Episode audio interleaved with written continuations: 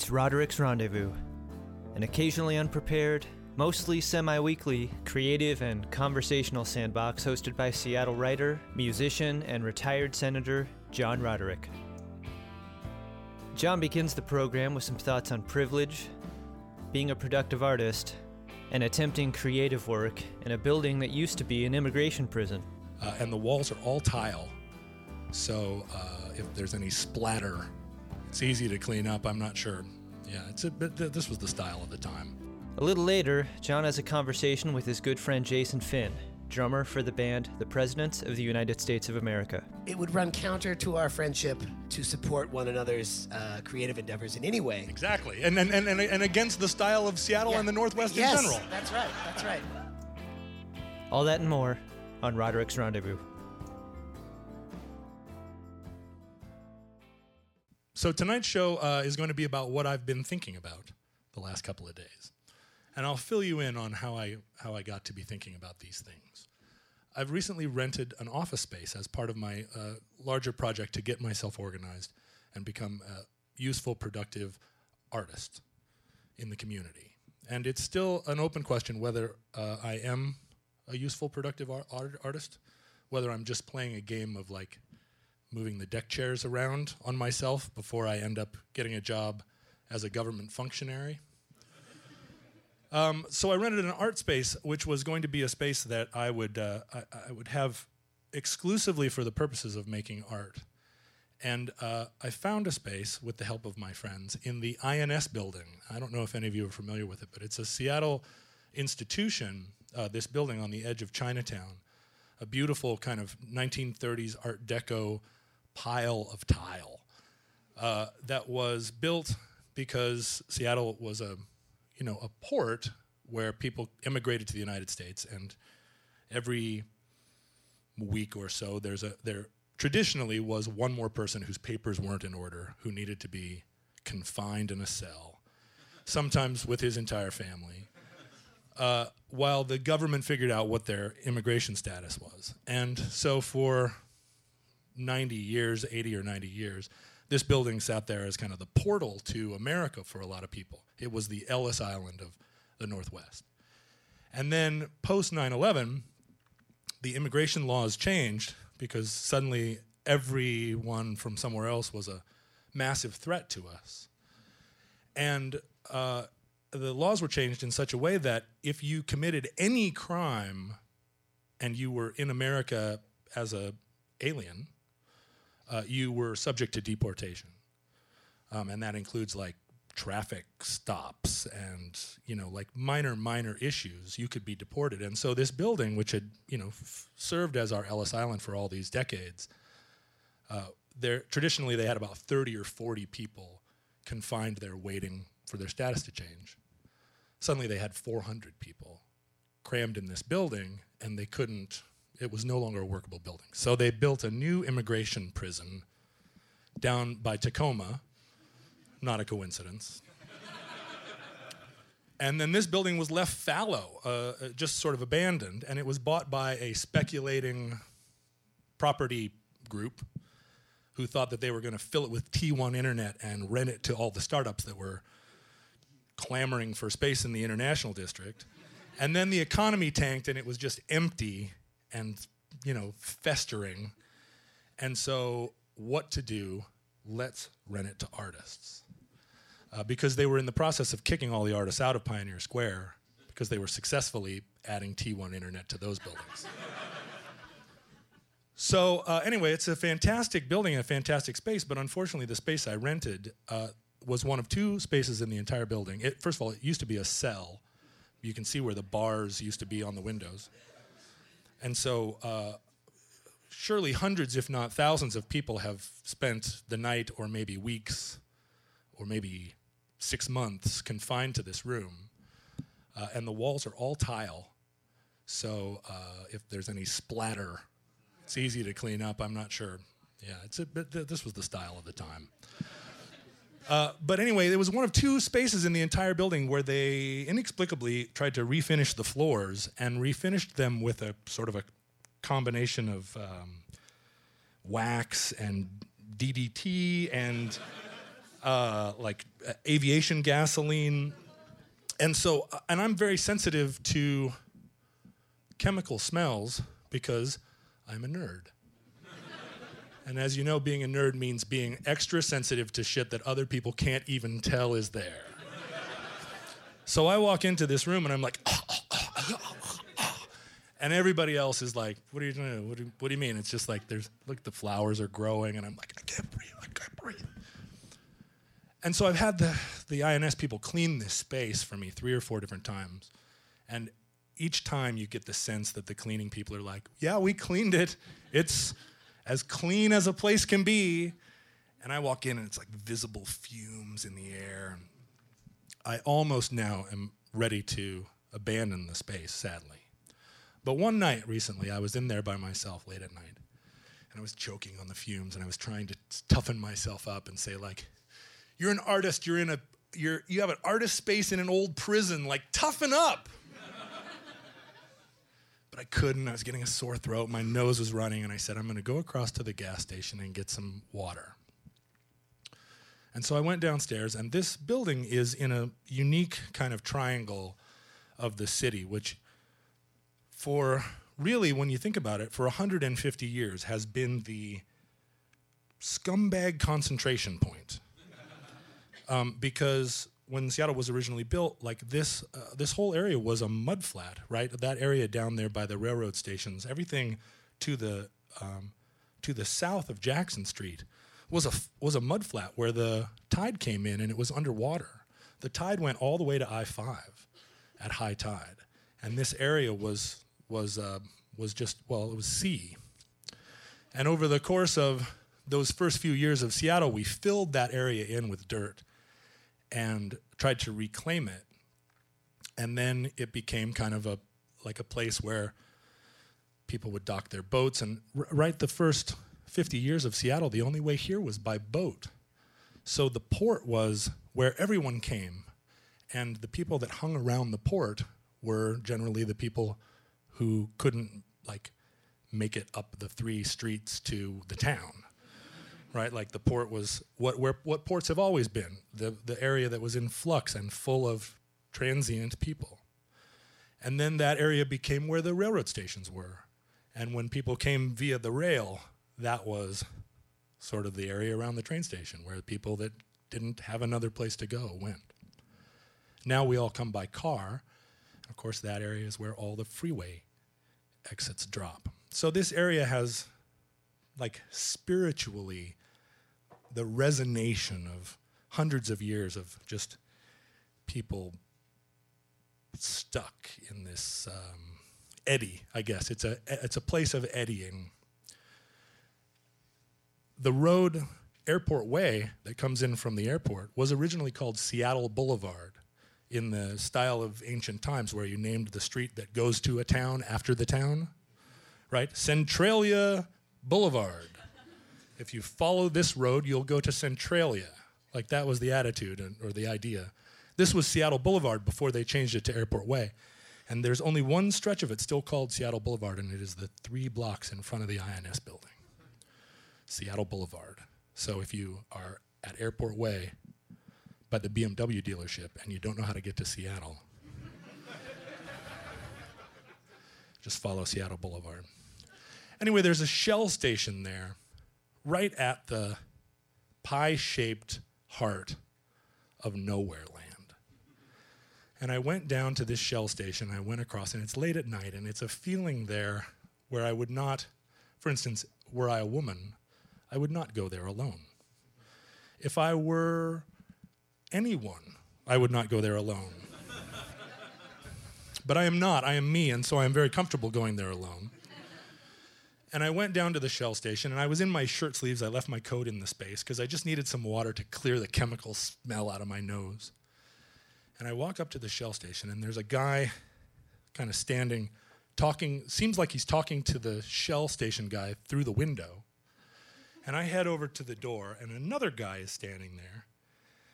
And he sees me walking toward the door and he stops me with his hands and he points over to the window.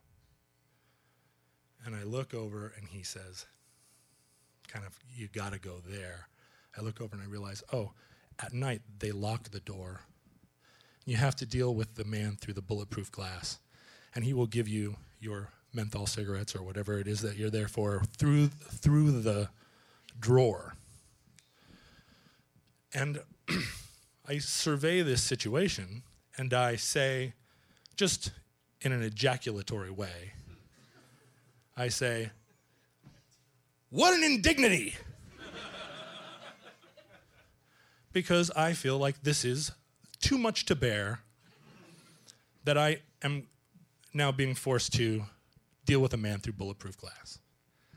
And the guy who's directing me looks at me with a kind of beatific look and he says, I do not know what you mean.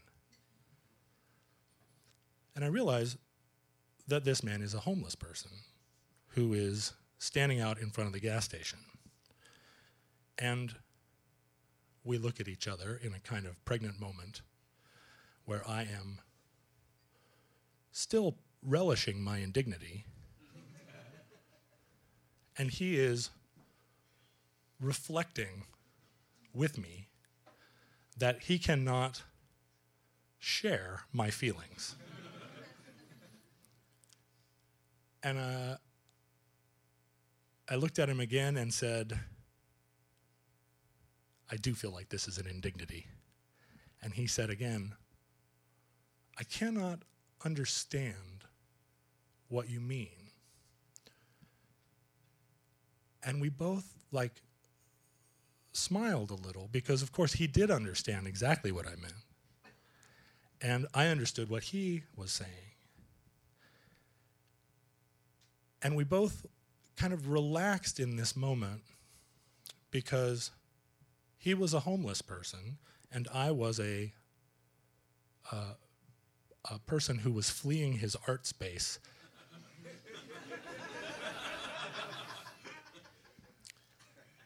And so, and the person in front of me at the bulletproof glass was counting pennies out to buy some, uh, to buy something, and so we had plenty of time to share this moment together.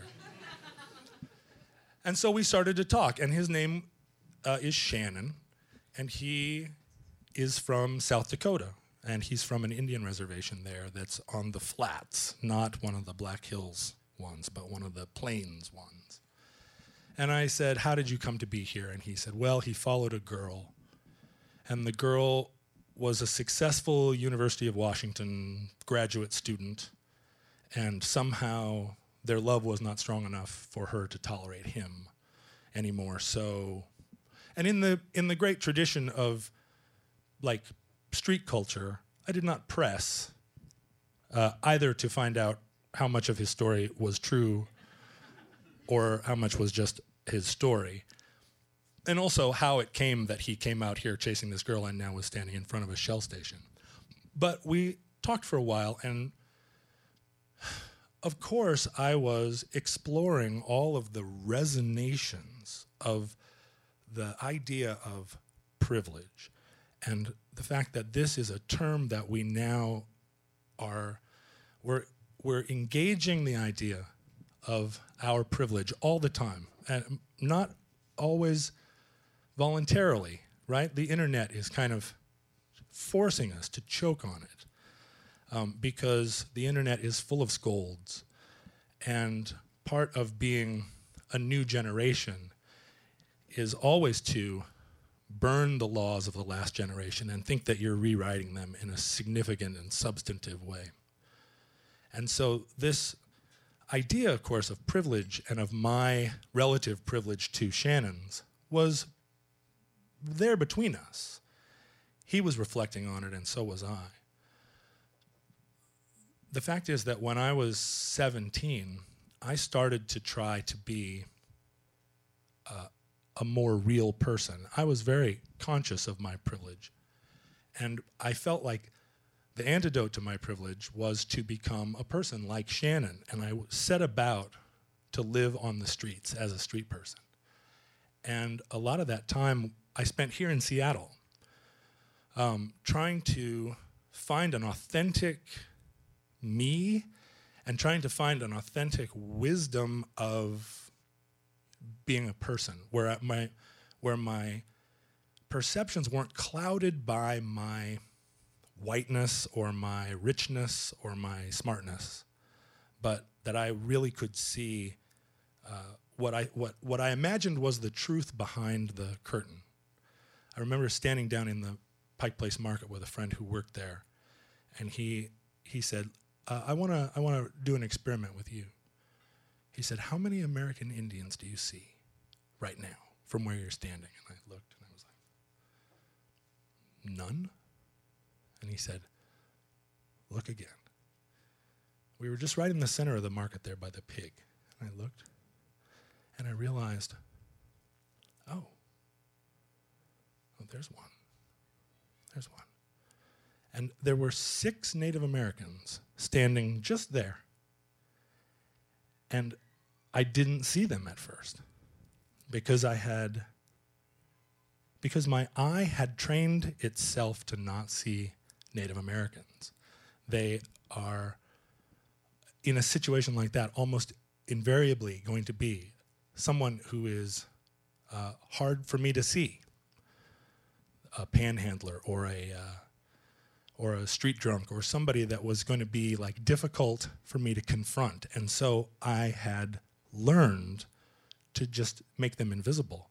And we stood there and watched the crowds move through the market. And i was dumbfounded and impressed to see that nobody saw them. There were native americans all around us in the pike place market and none of us could see them. And this friend who worked in the market like ran this idea by me because he sat there all day and watched it and he had become he they had become visible to him and he wanted me to see that too and see how they how invisible they were. But in my in my years of trying to live on the street in Seattle in one sense the idea that I could always get off the street was uh, was a protection, a kind of psychic um, parachute, where I knew that if it got too bad, I wasn't alone in the world, and I could always go present myself, clean myself up, and present myself in such a way that I would be welcomed back to the world. Um, but as I got older, I realized that that psychic parachute was a fantasy. There are people like me all the time who fall through the floor. And the reality of Shannon, uh, my friend at the at the gas station, was that he had fallen, and not completely. He was young enough that there was still a smugness on his face, uh, which is the smugness that I learned transacting with homeless people. Is very often like the the heat that keeps them warm and that gathers them together, the smugness of feeling like we are citizens, and that citizen is about as dirty a word as you can utter in a street culture. Um, there are a lot of us here who feel, I'm sure, even in this room, who feel that they are members of a an underclass um, because of our sexual orientation or our you know, our status, because as a culture now, we're so conscious of our status as people who are underprivileged. Like that is the status that we seek, the status of being um, disenfranchised. But if if you have a driver's license, you're a citizen. I'm a citizen. I'm a citizen now after years and years of trying not to be one. And that contempt for citizenship is a thing that that binds the the real like underculture together. Shannon was conscious of my privilege the same way that I was, but he was conscious of it as being handcuffs um, in a way. Like there was nothing that I could do about the disparity in our situation, and nothing he could do. But what was what was true in the in that moment and true for me that all those years was the the awareness that the that indignance that I felt about this window being closed and about having to stand out in the street with these street people while I was waiting to get my water was a thing that I was paying for every day through all the tiny and sometimes giant indignities of being a citizen. The waiting in line and the, the licensing and the taxes and the stopping at stop signs and the doing what I'm supposed to are like investments that I'm making in my citizenship every day that Shannon feels free of. So I kind of walked away from that experience and was reflecting the entire time on this idea that we are we're always trying to we're always trying to aspire to equality by knocking privileged people down. And it's incredibly difficult to raise underprivileged people up through whatever like methodology we we dr- we dream up. You know we've been doing it for thousands of years. How do you solve this intractable problem? And right now we're in a cultural moment where we feel like privilege is a thing that needs to be that needs to be destroyed in ourselves first.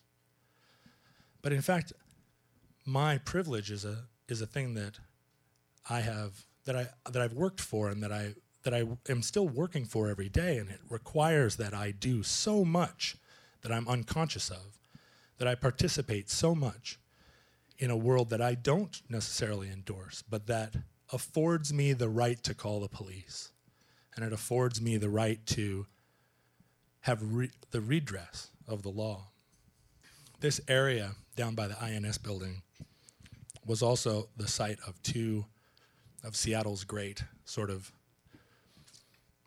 uh, black eyes. It was the site of our Hooverville, and I don't know if you've ever seen it, but during the Depression, that entire area, all those flats, were tar paper shacks, um, sort of stretching as far as the eye could see, where the poor sort of lived in an ungoverned tent city, much like the tent cities that just sort of moved up the Beacon Hill. S- still, 100 years later, still the tent, same tent city, just moved up on the slope. But also, this was exactly the spot of the anti Chinese riots uh, of the late 1800s.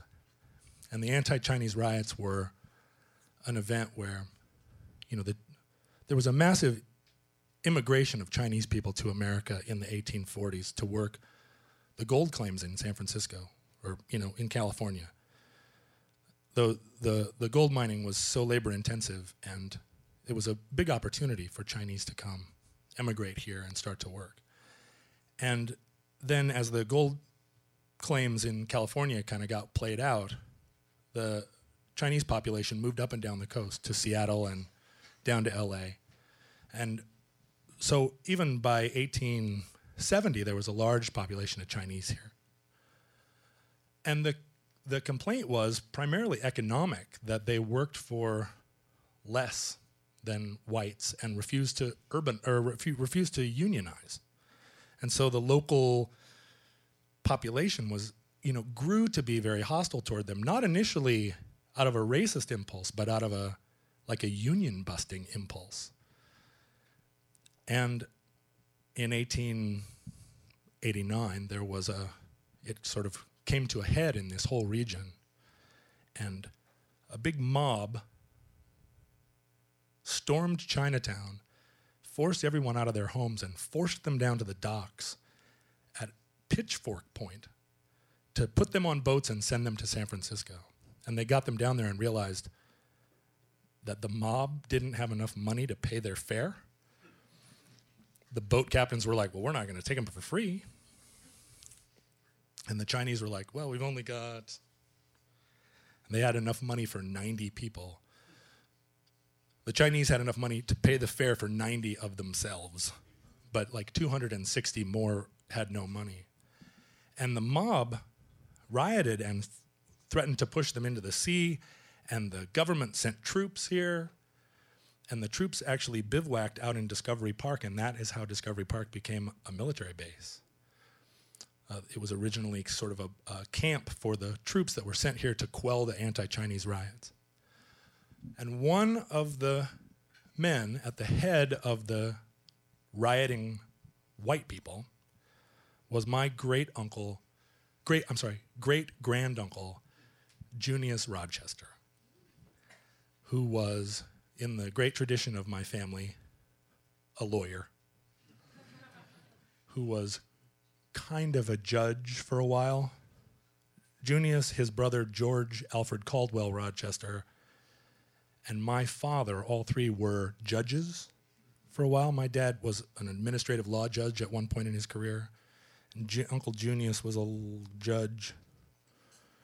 GAC was a ju- they called him judge, but I think they were really judges, as in here come to judge, like justice of the pieces, like cowboy judges, like we need a judge. We're gonna string this guy up. We need a judge. It's you. String him up. Uh, and great Uncle Junius was a member of the Washington. Well, no, there wasn't a Washington State Bar at this time, but he was a member of. A, he had a law office downtown, and he was one of the loudest sort of instigators of this rioting.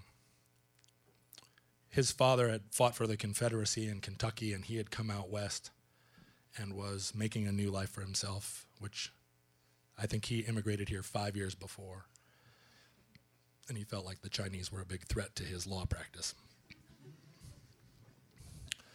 And when I discovered this fact a dozen years ago, some local lawyer, an acquaintance of my family, mailed this mailed some historical document to me in the uh, in the grand tradition of lawyers subtly fucking with the sons of their competition. Thought you might be interested in this. I discovered it in the archives. uh, and I read it and I was fascinated by it because my uncle Junius, who is alive now, is a historian. And Uncle Junius had written a, a long article for the Washington State Historical Society about his great uncle Junius, his namesake. And I went and read the article that Junius had written, and he said in the article uh, how distinguished Junius was and how what a great American he was and a wonderful sort of founder of the local area. And and there was some whispering, an unfortunate whispering that maybe he shared the sympathies of some of the rioters because he represented them in the trial for rioting. But let us leave that aside as we talk about his great career and the fact that he then developed a gambling addiction to Faro and was arrested in Portland with some gambling debts and then I think maybe died in prison. An illustrious man, however. but Junius felt Junius felt that his history here, his inglorious racist history here, was shameful to him so much that he he wrote this sort of bullshit biography of him. When in fact I had the d- documentation that he was like standing on a chair waving a pitchfork. He was not unfortunately associated with a few of the rioters. It is, uh, it is part of my history here in Seattle and part of my history as an artist in the INS building. And maybe the fumes that are choking me are the fumes of 260 indignant Chinese. There's a lot of in- indignity. Um, where we're sitting right now, uh, here on Second Avenue, fortunately for us, has no ghosts. There are no ghosts here because this, the eastern side of Second Avenue, um, for all of recorded human history until 100 years ago, uh, was 80 feet under the ground. That the geography of here was a cliff, and Second Avenue was the face of the cliff, and the cliff dropped 200 feet to Elliott Bay. Um, and so the early settlers decided that that was, well, honestly, too difficult for horses, which were the main engines of progress at the time. And so they spent 20 years sluicing this cliff down into the bay, and they created Harbor Island, and they took all the mud and trucked it down and filled in the mud flats where the INS building is. So, what filled in that area and why that area is no longer ocean is the land that was here. And wh- whatever Native Americans lived here for thousands of years, they lived 80 feet that way. So, we're below even the worms. There was nothing here. We can have a fresh start in Belltown. No resonation of any kind, except maybe some rock or long dead turtles prehistoric beavers. Did somebody? Is that a prehistoric beaver? I heard backstage. Uh, anyway, those are the thoughts that I've been having, and one of the things that it, it occurs to me as I drive around town trying to make sense of all this, which I cannot do. I cannot make sense of it. Uh, there doesn't seem to be a solution. And my whole young life, I've spent looking for a solution to human problems. And I've looked to a solution through law and through culture and through haranguing and through, uh, for a long time, my preferred method was dictatorship of me. And a few years ago, I, I settled upon the idea that everybody has it hard, or its corollary, er, no one has it easy. And I realized when I when I understood that no one had it easy, I was freed of a lot of tension because so much of my young life had been spent at war with people whom I understood to have it easy. And then I realized that nobody had it easy. And that carried me along for a long time. No one has it easy. But recently, I've taken it. I've taken a new uh, I've taken it a new step, which is that, you know, the the um, the tradition of improv comedy is to never say no, is to always say yes and. And I feel like the solution to so many of our cultural problems feels like we need to say no. Um, and in fact, what we need to say is yes and. Uh, we our instinct is always to ban. Our first instinct is always to ban, to ban the unpleasant word, to ban the, the book, to ban the thought. And all these unpleasant words and books and thoughts and experiences and racist riots and prisons and culture that so offends us when we're young is always the product of so much that came before, and it means so much more than we can know. And really, all I'm trying to do is to accept what I'm given in our culture and then add to it in whatever small way I can. So that is my goal with this show, too. And with everything I make in my toxic art space is to make this new thing that adds and doesn't try to doesn't try to to add by subtracting but just adds And now an interview with Jason Finn, drummer for the band The Presidents of the United States of America.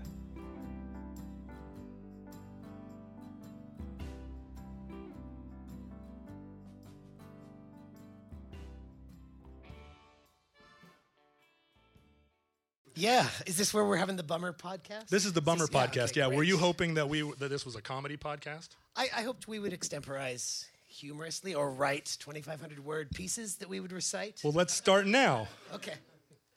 I'm gonna take my hat off. What did it do to my hair? My, my I think, it's it's fucked up, right? yeah, it's not good. It's not good. So welcome to the program. Thank you. Um, it's been so long that I've wanted to do this. You know, I, I listen to your podcast. I, I'm usually at an episode or two behind. You know, you can only walk the dog for so long uh, in the day. But but uh, I Walking the dog was always a euphemism for smoking Well- pot back in the old days. yeah Yeah. Comet Tavern days. uh, I always have a lot of uh, uh, critiques Mm-hmm. right, that I just wish I could just like break in real time and just be like, no no no no, that's not how it happened. I think It's- that's a it's- it's common like- experience of people Yeah. listening to the Roderick on the Line. Yeah, I don't know. Does, does anybody else feel that too? I mean, like, you, like if there was a way to like just loop in a third person, or or uh, or, or maybe all of us in a chat room. Yeah, unfortunately, that technology doesn't exist. yeah. Chat room. Uh, Merlin controls the internet, so He does. he tells me that there's only two microphones in the world. Merlin. Uh, Merlin is home right now with an empty inbox, right? That's inbox right. zero. That's right. Just looking at it, going, ah, He's- somebody he's- he's- me. He's shotgunning uh, soda water and Yeah, he is, yeah. thanking God that he's not up here. Uh, that was a disturbing factoid that he shared about himself that, that you seem to know already. His, his partner Merlin, he, he just mentioned, uh, uh, literally drinks like 15 cans of, of soda water a day. Now this is it's it's fairly recent, but we all know that soda water is like bad for us now, right? Did we? It's, it's a thing. Yeah, no, it's it's What honestly it, a thing. An anti Um, Yeah, antioxidant? it's, it's the water people. They're like, oh, regular water is so much better that you're really not supposed to. Uh, uh, particularly if it's cold. If it's cold, it's like it's it, it's it's shutting down all your. Uh, uh, your- Look at- your- look at- they're turning on you. They're so I know, mad. I know. it's it's setting a pretty low bar if soda water's on the on the list. Well, you know, I stopped eating gluten. Right?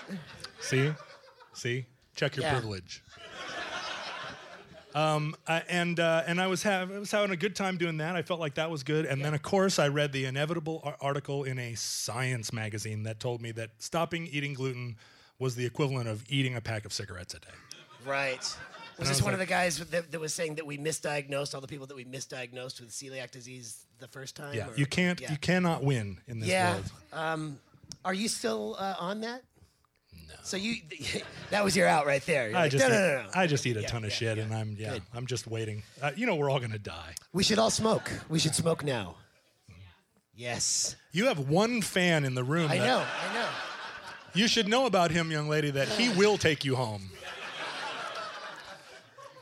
With a, a quick stop at my mother's birthday on the way up the hill. So when you when when you listen, yeah, that you would think it was charming Yeah, yeah. until you see until you realize that his mother has a restraining order against him. You know? Um, no, against him. So you wish to uh, you wish to respond to Roderick on the line. Uh, uh, uh, what are- what is the the the, the what is the, the general theme of your complaint, or what? How would how would you most want to participate? Oh, I, I don't know. It, it's only a complaint, uh, uh, probably barely half the time. I, I Mm-hmm. just want to add to the. To the discussion a lot. I mean, I mean, cer- uh, just tonight, um, yes and the idea of yes and is great. It's very super train, right? Mm-hmm. Um, and and uh, uh, uh, you know, it would be nice to pile on there, but. Uh, Pile on, pile on. Yes, and Oh, I just like the I like the positivity. I don't, I don't think banning stuff works, right? I mean, we all we all know this. Um, uh, yes, and as a political philosophy. oh philosopher, God, right? You're reacting just like Merlin. you're would. exhausting. No, no, no, Merlin. Merlin edits, I think, more than uh, it seems like he does. He tells me he doesn't edit at all. Yeah. You feel like there's editing? Because I feel, yeah, I feel like there's points where he where he's yelling at you, probably, and swearing.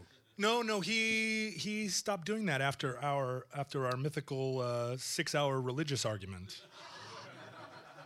Now that Yeah. I've heard about this, there, there's an episode where that that, that, episode there, there's there's several hours that, that, that that's just unreleased. Now this is what you you start your subscription service with, right away. You get the seven and a half hour religion episode sent to your inbox, right? It's it's like you get you get ten records ten records for a penny. Yeah, yeah, yeah. And then after that, every record is nine ninety nine. Ten deep Barsuk catalog records for a penny. Uh, so uh, how is it that you came to listen to Roderick on the Line? It seems like uh, it seems like it would be uh, not in the spirit of our friendship, you uh, sort of like partially despising me, Right. that you would listen to me talk to another dingaling for an hour at a time while you're running or whatever. How did that How did that come to be? It's true. It, it would it would run counter to our friendship to support one another's uh, creative endeavors in any way. Exactly, and and, and and and against the style of Seattle Yeah. and the Northwest yes, in general. That's right. That's right.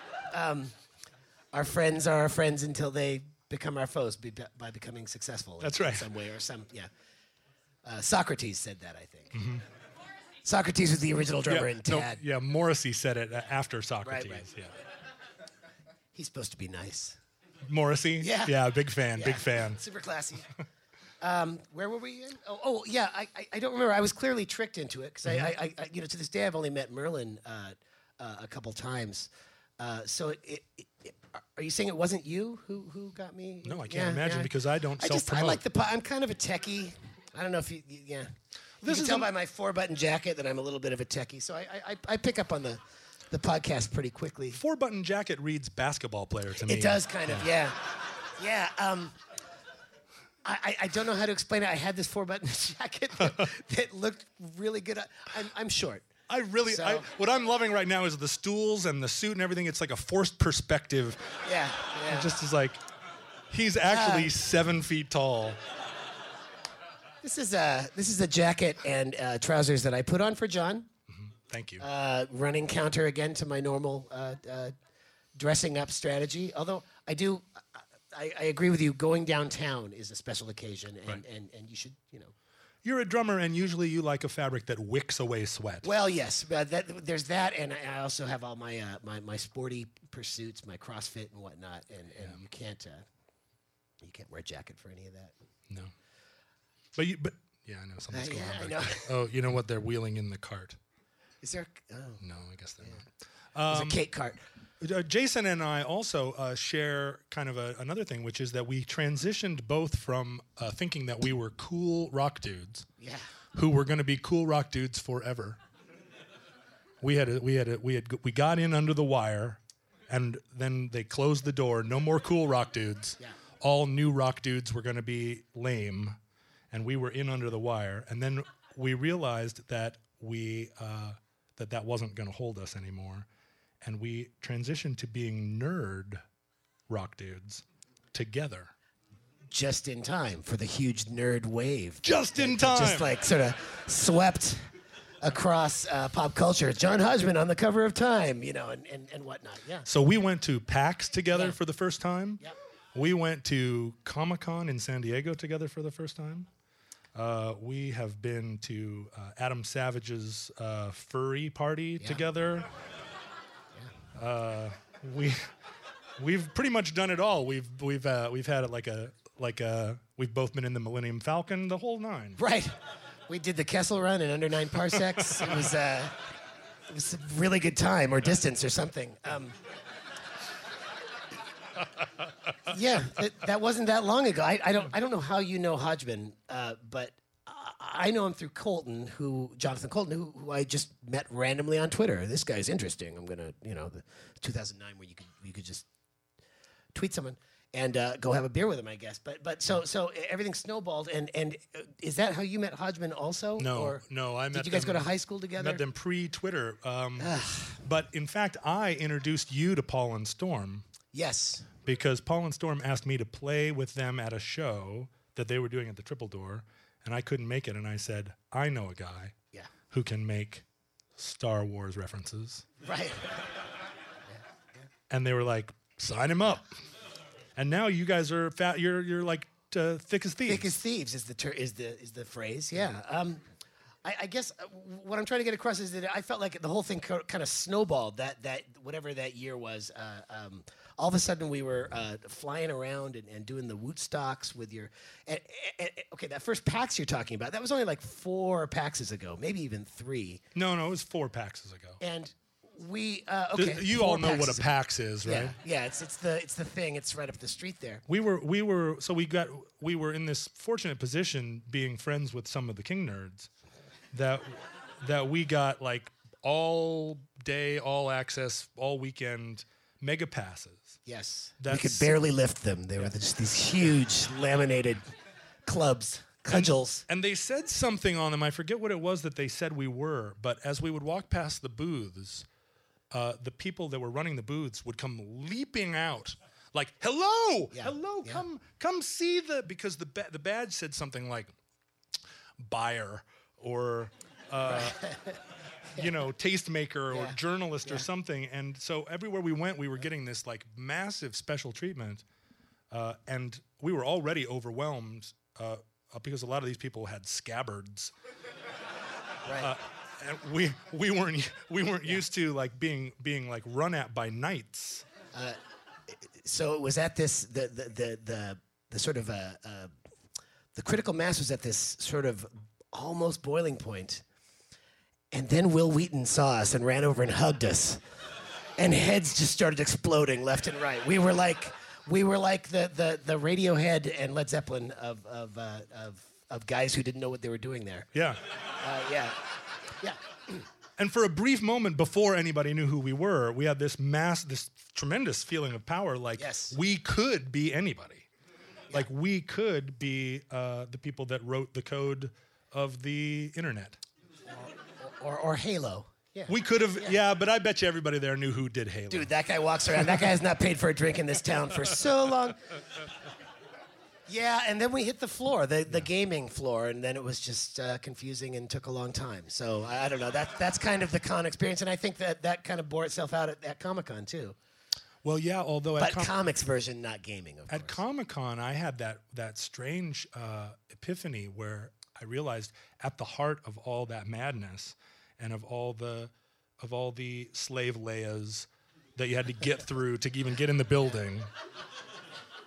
And then, uh, yeah, like the master sergeants, and you're like you're you're you're you're weeding through all these people, and at the heart of that terrible, terrible human centipede monstrosity, like Rat King, that is San Diego, there is a room full of comic books yeah. Which I was like, I we, we walked in there and we're looking around. It's like, oh my god, oh my god, and then I was like, boxes and boxes of old comic books, which is a thing that like ignited the the eight year old in me, and then I was like, comic books, comic books, comic books, co-" and you you you were a little bored. You were like, let's get out of here. Uh, yeah, I, I, I- dabbled a little bit. You, you dropped some coins. Honestly, the only thing I remember clearly about that day was was was getting there. We were in a rental car, and I was driving, and I don't like that in new towns. And there was a situation involving a one-way street the wrong way and a tram car. oh Where we could just, I just have this clear th- the driver going like this of the tram car, you know, or, or some sort of gesticulating, and we got out of the way in time, and then. Um, uh, well, we're still here, so I, guess it ended well. Well, it's one of those cities like Seattle is about to do. I don't know if you've noticed, but they've put a tram in on Capitol Hill that is going to open pretty soon. Oh, is there a transit option on Capitol Hill? That's right. Hill? There's going to be a Yeah. new transit option. And the city did this thing as they were building it where they were like, well, we don't know how to do this. No one has ever built a tram in a city in, in the world before. Yeah. And so the thing we have to do, first of all, is put a blue ribbon panel together of a bunch of people who don't know anything. Yeah. And then solicit opinions from the community for a year, a community that has consistently voted down transit for 100 years. And then build the most broken version of what is the least acceptable to everybody. Right.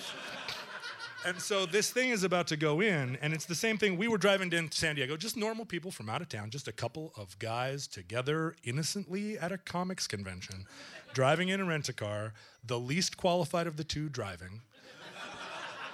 And we we make a right on a street, and it seems like just a normal thing to do, make a It's right on the street. it's called Ninth. And then all of a sudden, there's a train, and the guy is honking his horn and making these like, no, no.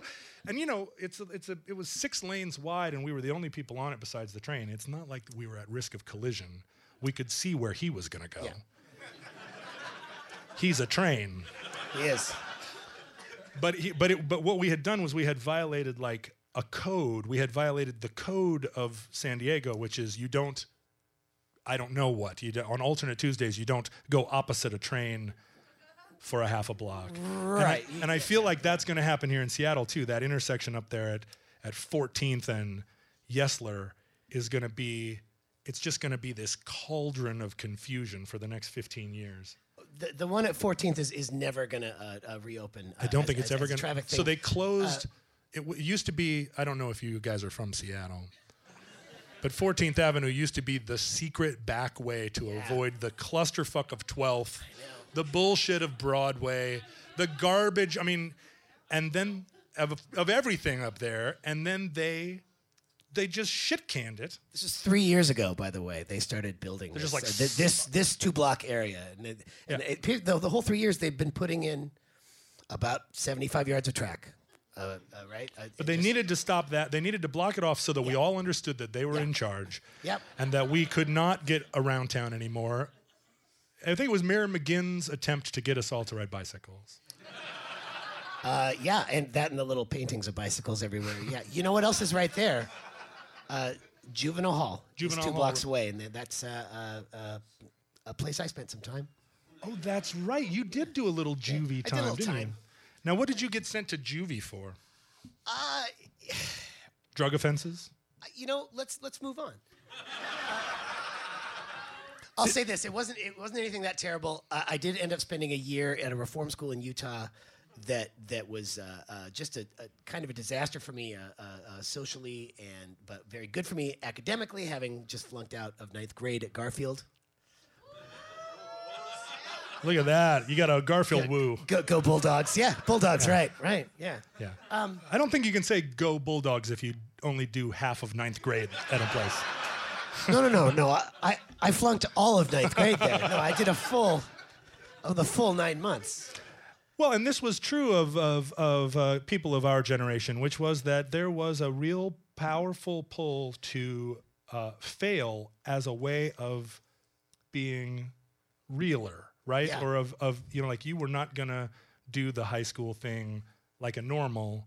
You were gonna you were gonna fuck it up as a way of like asserting your independence and your like honesty. I guess so. You know, we didn't really know about punk. I, I, ironically enough, I learned about punk in reform, reform school. school, Yeah, yeah. yeah, yeah, yeah. From there, there were actually like guys from California with short, you know, buzz cuts. They stuff. sent me to Outward Bound in oh, ninth grade, Yeah, which is where I learned about punk. yeah.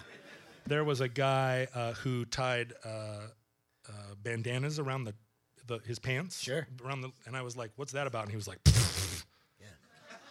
"Black Flag." SoCal. I was like, "Oh, Black Flag. I don't know what that is." And then uh, when I after Outward Bound, I came out of there and I was just like, Was this uh, Fuck you, in Mom. Alaska, right?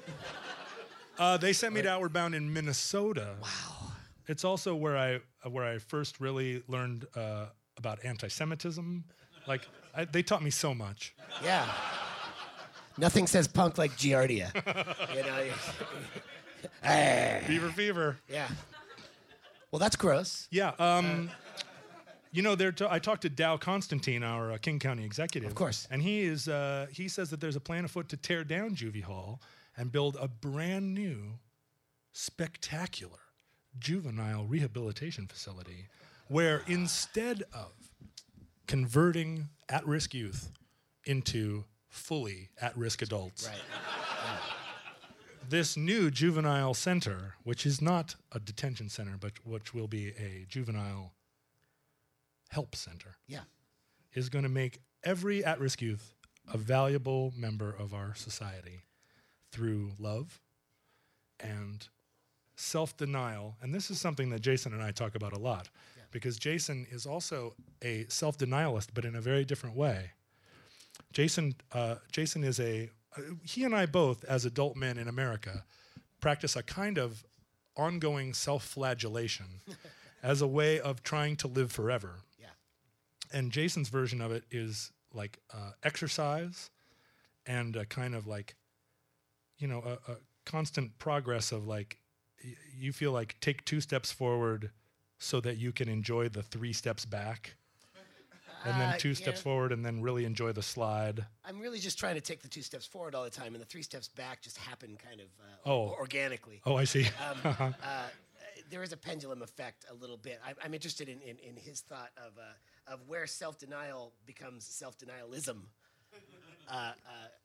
I think what he means by that, and he's right about you at least. Uh, uh, uh, this stuff comes in clumps for you. You're like, I'm, I'm, I'm going to decide, or maybe, maybe you're, you're trying to t- take it to the next, le- next level. But it's not just gluten; it's gluten and coffee, and uh, uh, I don't know, uh, bad TV shows or whatever. And it's maybe uh, uh, uh, tough to. The coffee thing did not last, did it? No, fuck Yeah, that. yeah, yeah, yeah, yeah, yeah, yeah, yeah. I do feel that that uh, that denying oneself every luxury is is uh, a component of being a good citizen because we are we can afford our every whim now. You know, it, even even our parents' generation, there were certain things that they could just couldn't afford, certain uh, ideas that they couldn't afford. And we live now in a world of complete abundance, and yet we're not satisfied or even grateful for the most part. Um, if I felt like our, our contemporary culture was full of gratitude for what we've accomplished in even the last f- the 40 years, I would, I would feel differently about it. And personally, too, I don't walk around in a, in a condition of gratitude that I no longer, that no one in my family has to spend all Saturday ironing pillowcases, which is what, which is the life my mom had. That all Saturday, every week was spent ironing, or as she would say, arning. and uh, none of us have a component of uh, servitude to our lives anymore that is just a just an unthinking component of our week, right? We go and exercise because there is no effort to the work that we do. And we we nitpick one another because we're not busy enough with our own survival. Are you talking about just you and Merlin, or No, because that doesn't? I'm talking about us all. Like like we are no longer concerned with survival and so we have all this abundance and we are not exploiting it in terms of enjoyment. You know, like in the 30s it was it was and this is the story of of uh, of like um, of industrialism. It's like if we just make a toaster that doesn't require that someone stand over a fire, then we will have all this extra time, which we will devote to becoming philosopher kings. yes. And instead, we have all this extra time, which, like, where we're fighting boredom. And we are not really as imaginative as we think. And so, for, for me, removing small luxuries to see what my breaking point is, is a part of, I, in a way, it's a form of checking your privilege. You check it every day. You check it against you know, you check it like this How am I doing? Do I need a macchiato? If I do, then the first thing I need to get rid of is macchiatos Yeah. because they are, because I'm just building a prison around myself. I do enjoy watching you knock them up and set them down like that when you when you open up your freezer door and show the nine packs of cigarettes in there that you've had in there for however many years. Yeah, I look at them every morning. There they are. Yeah. I, I actually did. I was going through a box of light bulbs the other day uh, because that's one of my collections, light bulbs. Because you do. You collect And things, at the yeah. bottom of this ba- box of light bulbs, I found a pack of American Spirits. Yes. And I was like, I don't even like American Spirits. But I planted this here five years ago, knowing that one day I would need a light bulb and that maybe I would be feeling weak. Yeah. And this little this little bear trap here was just waiting to like, "Bah! now you're smoking again. Ha ha! Your Zippo collection was like 18 inches to the left. Okay, so anyway, thank you all. That that, that is the show, uh, ladies and gentlemen. Jason Finn. Ladies and gentlemen, John Roderick of John Roderick's Rendezvous.